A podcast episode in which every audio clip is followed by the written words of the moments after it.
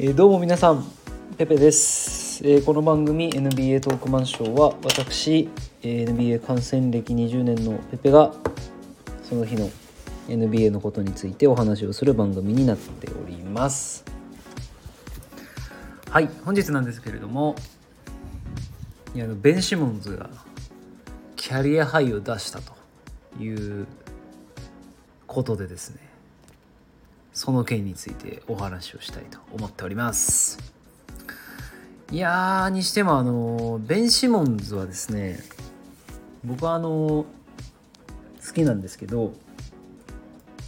やっぱりあの好きになる選手の特徴ってやっぱあってまあなんかガードが好きだとかシューターが好きだとかあると思うんですよいろいろ。でなんか背の高いガードが好きだとかいろいろあると思うんですけど僕の中でもう一個あってあと単純にかっけえって顔かっけえっていうので見た目かっけえっていうので好きになる選手っていうのが一定数います。でその中で言うと、えー僕は普通にちょっと前の PG がめちゃくちゃ好きでした。あのそれで言うとペイサーズにいた時の PG がすごい好きだったんですよね。ポール・ジョージが。好きだったんでインスタとかもフォローしてます。あとカエル・クズマですね。カエル・クズマやっぱかクズマかっこいいっすね。めっちゃイケメンだなって思います。あと最近ちょっとイケメンイケメンって取り沙汰されすぎちゃって慣れちゃったんでフォロー外したんですけどやっぱりウーブレもすごい好きでしたね。はい。っていうことでベンシモンも好きだったんですけど。見た目かよっていう話なんですけどねいや面白い選手ですよね。すごいあのここまでスリーポイントの比率がリーグ全体として高まってる中でもかたくなに打たないっていうのをこう貫き続けてる男なんですよね。でしかもそれがなんかこう昔からリーグにいる選手とかではなくてどちらかというと若手で,、うん、でしかもドラフト1位で入ってきてそのプレイスタイルって。いやででしかもそれが NBA で通用するかっていう話なんですけどしてるっていうね。なんか本当にバスケットボールが上手い人ってこういう人のことを言うのかなってちょっと思わせられる部分っていうのがありますよね。はい。でまあ少なくとも彼は今イーストナンバーワンチームのポイントガードなわけで。うん。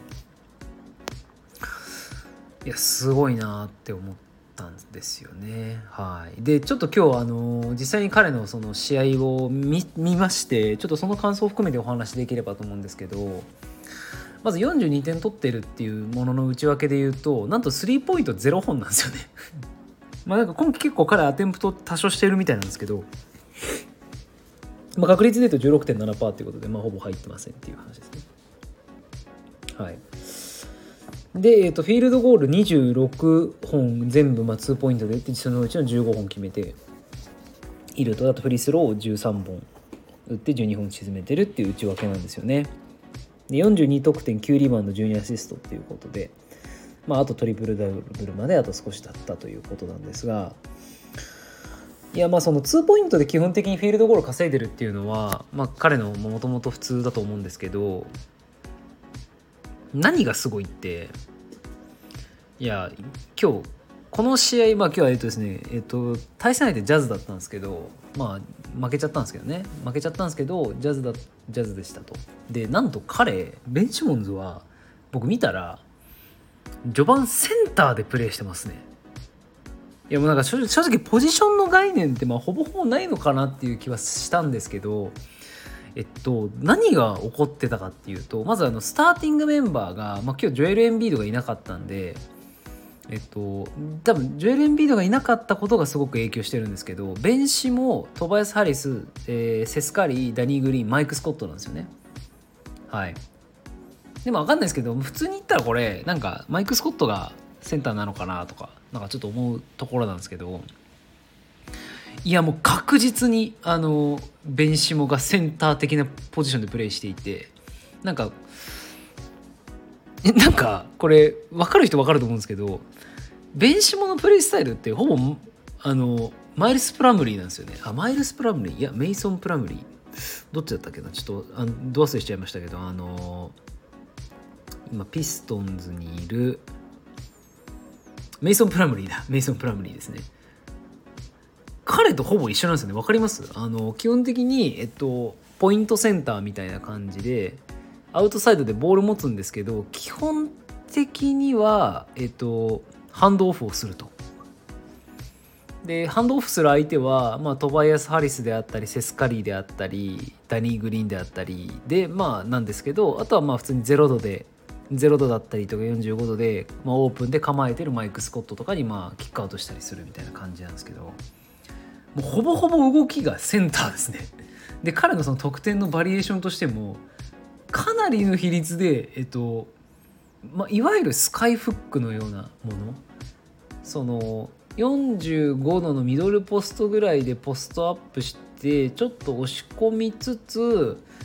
ターンして、えーまあ、フックショット打つっていう。いやセンターじゃねえかっていう感じなんですけど、まあ、そういう戦法と普通に彼がピックアンドロールのロールなピックをかける側になってロールして、えー、パスをもらってそれで沈めるであったりとかあとは普通にトップから結構離されてるんですけどトップスピードでえっと突っ込みながらあとはフットワークでかわして決めるみたいなプレーをしてるんですよね。なんでも本当一切アウトサイドシュートも狙ってる素振りすら見せないみたいな感じなんですよね。でちょっと衝撃を受けましたね。なるほどなって思いました。でなんでものすごくフットワークが軽いセンターなんですよね。で彼やっぱり体がすごいできてるんでまあで今日しかももう相手5ベアでしたけどね。だもう異様でしたよ第1クォーター。ベンシモがトップでボール持ってそれについてるの5ベアでめっちゃ離してるみたいな。いやこれも絶対オフェンス手詰まりでしょとかって思うんですけど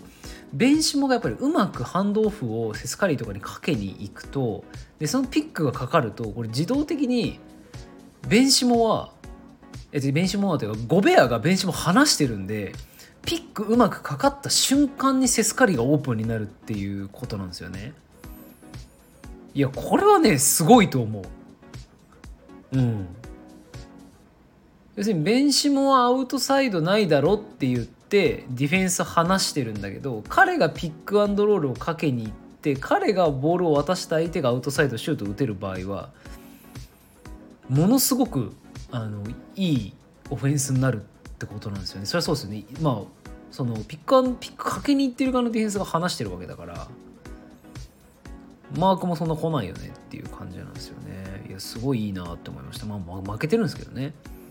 一方でジャズジョーダン・クラークソン40点っていやマジかよっていうまあ話なんですけど